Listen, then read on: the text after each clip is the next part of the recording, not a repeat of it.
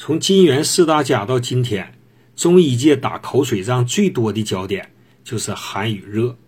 那到底是该用寒还是该用热呢？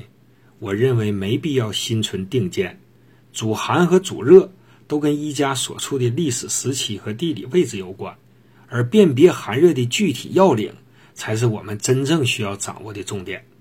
拿咽喉疼痛为例，火神派喜欢用泡姜、附子等热药，更多的人在用清热解毒药。那他们谁做的对呢？名医王洪旭是这么说的：清克而痛难忍，实系寒生；婉转而痛方疼，乃为热病。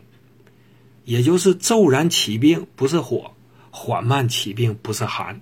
今天介绍的清咽利根丸就是缓起咽痛的药，可用于咽部红肿、腮肿面红、痰涎壅盛、胸膈不利、口苦舌干、大便秘结和小便黄赤。